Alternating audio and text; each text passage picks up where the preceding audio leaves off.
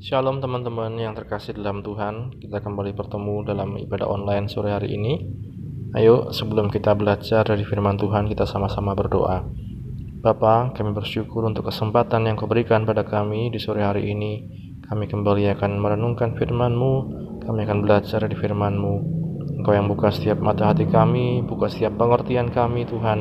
Dewasakan kami melalui firman-Mu Tuhan, dan mampukan kami untuk menjadi pelaku firman-Mu. Kami bersyukur ya Bapa, dalam nama Tuhan Yesus kami berdoa, haleluya, amin. Teman-teman sekalian, apa kabar?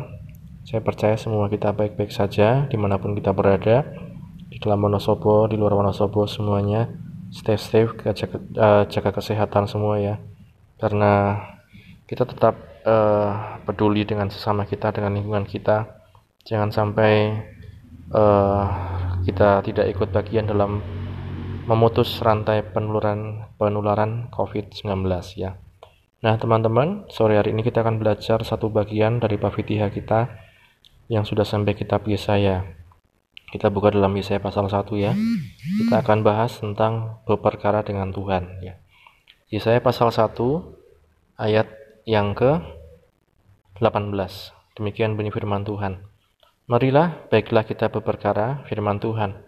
Sekalipun dosamu merah seperti kirmisi, akan menjadi putih seperti salju.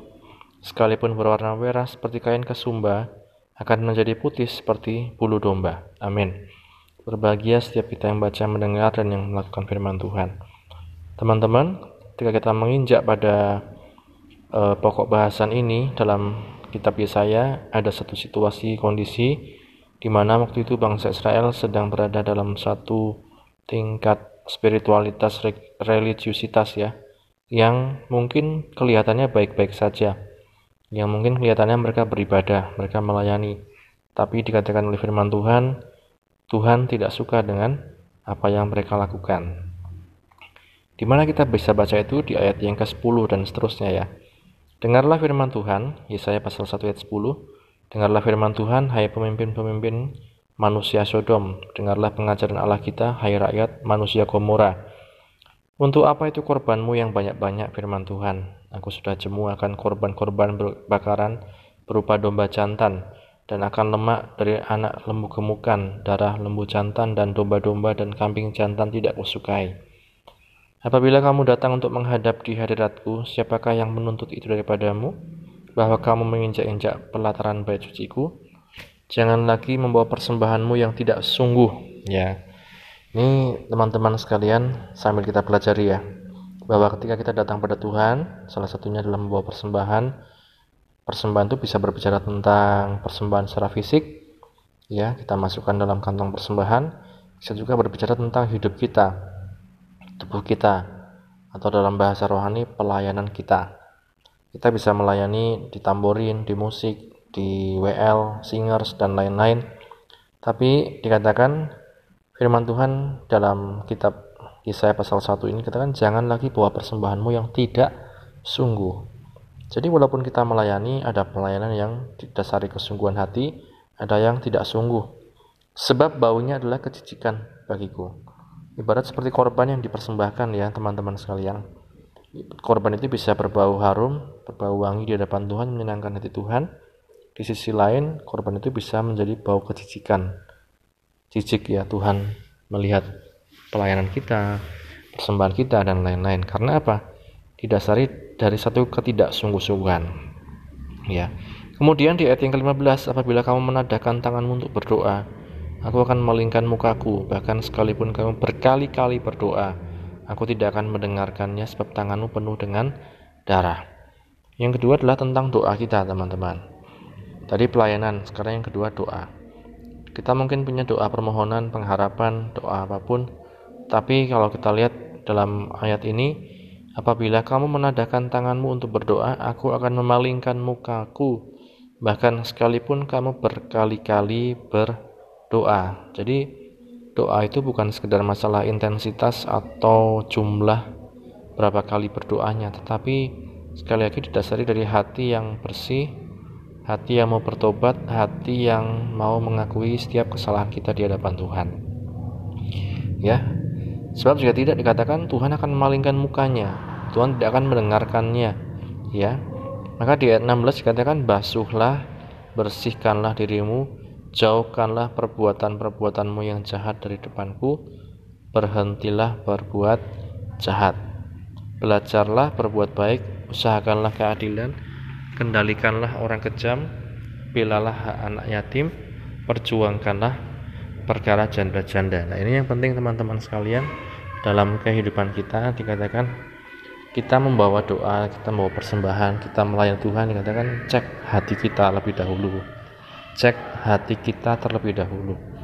Apakah kita didasari apa? Paling kita doa kita didasari adalah satu hati yang bertobat, hati yang mau mengikut Tuhan, hati yang mau apa datang kepada Tuhan, ataukah dasari dari satu ketidaksungguh-sungguhan seperti tadi. Nah, sebab apa dikatakan di ayat selanjutnya, marilah kita berperkara, ya, berperkara, ya. Kalau teman-teman dengar kata perkara itu artinya masalah, atau juga uh, dalam berbagai macam kesempatan perkara itu berbicara tentang satu pengadilan, ya. Hal-hal yang bisa uh, memiliki konsekuensi hukum, misalnya gelar perkara, terus perkara delik perkara dan lain-lain. Nah, ini di depan Tuhanmu sama seperti itu. Perkaranya apa? Perkaranya adalah dosa, ya. Nah, teman-teman, apa yang dikatakan firman Tuhan, sekalipun dosa merah seperti kirmizi, ya, kalau bahasa anak sekarang separah-parahnya dosa kita, ya, separah-parahnya hidup kita, dikatakan jangan sampai kita meninggalkan Tuhan, jangan sampai kita tidak mengindahkan Tuhan atau justru menjauh daripada Tuhan. Sebab dikatakan sekalipun dosamu merah seperti kirmizi akan menjadi putih seperti salju. Sekalipun berwarna merah seperti kain kesumba akan menjadi putih seperti bulu domba. Nah, ayat sembilan belas dikatakan, tetapi jika kamu menurut dan mau mendengar, maka kamu akan memakan hasil baik dari negeri itu, ya. Intinya adalah bagaimana ketika kita sudah mengerti Tuhan ingin kita berperkara dengan Dia, Tuhan ingin kita membawa setiap kehidupan kita pada Dia, Tuhan ingin kita membawa setiap masalah, bahkan dosa-dosa kita di hadapan Dia untuk diselesaikan. Di sela dikatakan kita akan memakan hasil yang baik dari negeri dimanapun kita berada. Entah itu masalah ekonomi, masalah studi, masalah pekerjaan, masalah kuliah dan lain-lain. Dikatakan mari kita bawa semuanya kepada Tuhan. Nyatakanlah semuanya di hadapan Tuhan. Ayat yang terakhir kita akan baca dalam satu Yohanes pasal satu ayat yang kesembilan. satu Yohanes pasal satu ayat yang kesembilan. Demikian bunyi firman Tuhan, jika kita mengaku dosa kita, maka Ia adalah setia dan adil, sehingga Ia akan mengampuni segala dosa kita dan menyucikan kita dari segala kejahatan. Sebaliknya, ayat sepuluh, jika kita berkata bahwa kita tidak ada berbuat dosa, maaf, maka kita membuat Dia menjadi pendusta dan firman-Nya tidak ada di dalam kita. Amin. Ya, ini teman-teman sekalian, mari, apapun dosa kita, masalah kita, tiap orang punya kesalahan, tiap orang bisa berdosa, saya pun demikian.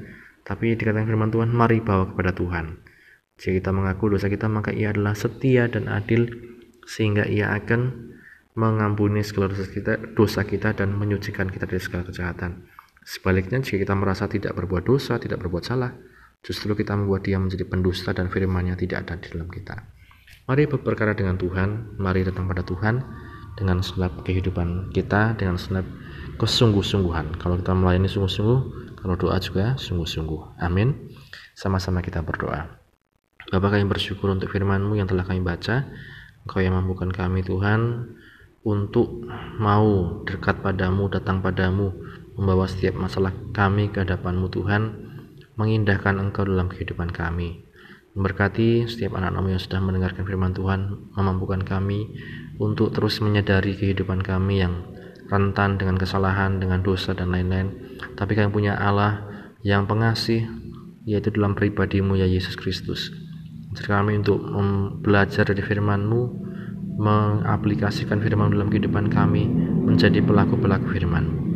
Memberkati setiap kami dalam studi kami, pekerjaan kami, kuliah kami, relasi kami, dan apapun yang kami kerjakan dalam keluarga kami, masyarakat, dan dimanapun kami berada, yang memberkati. Terima kasih Bapa, kami bersyukur dalam nama Tuhan Yesus yang berdoa, haleluya, amin. Terima kasih semuanya teman-teman, tetap setia Bafitiha dimanapun kita berada, doanya juga jangan lupa. Tuhan memberkati, God bless.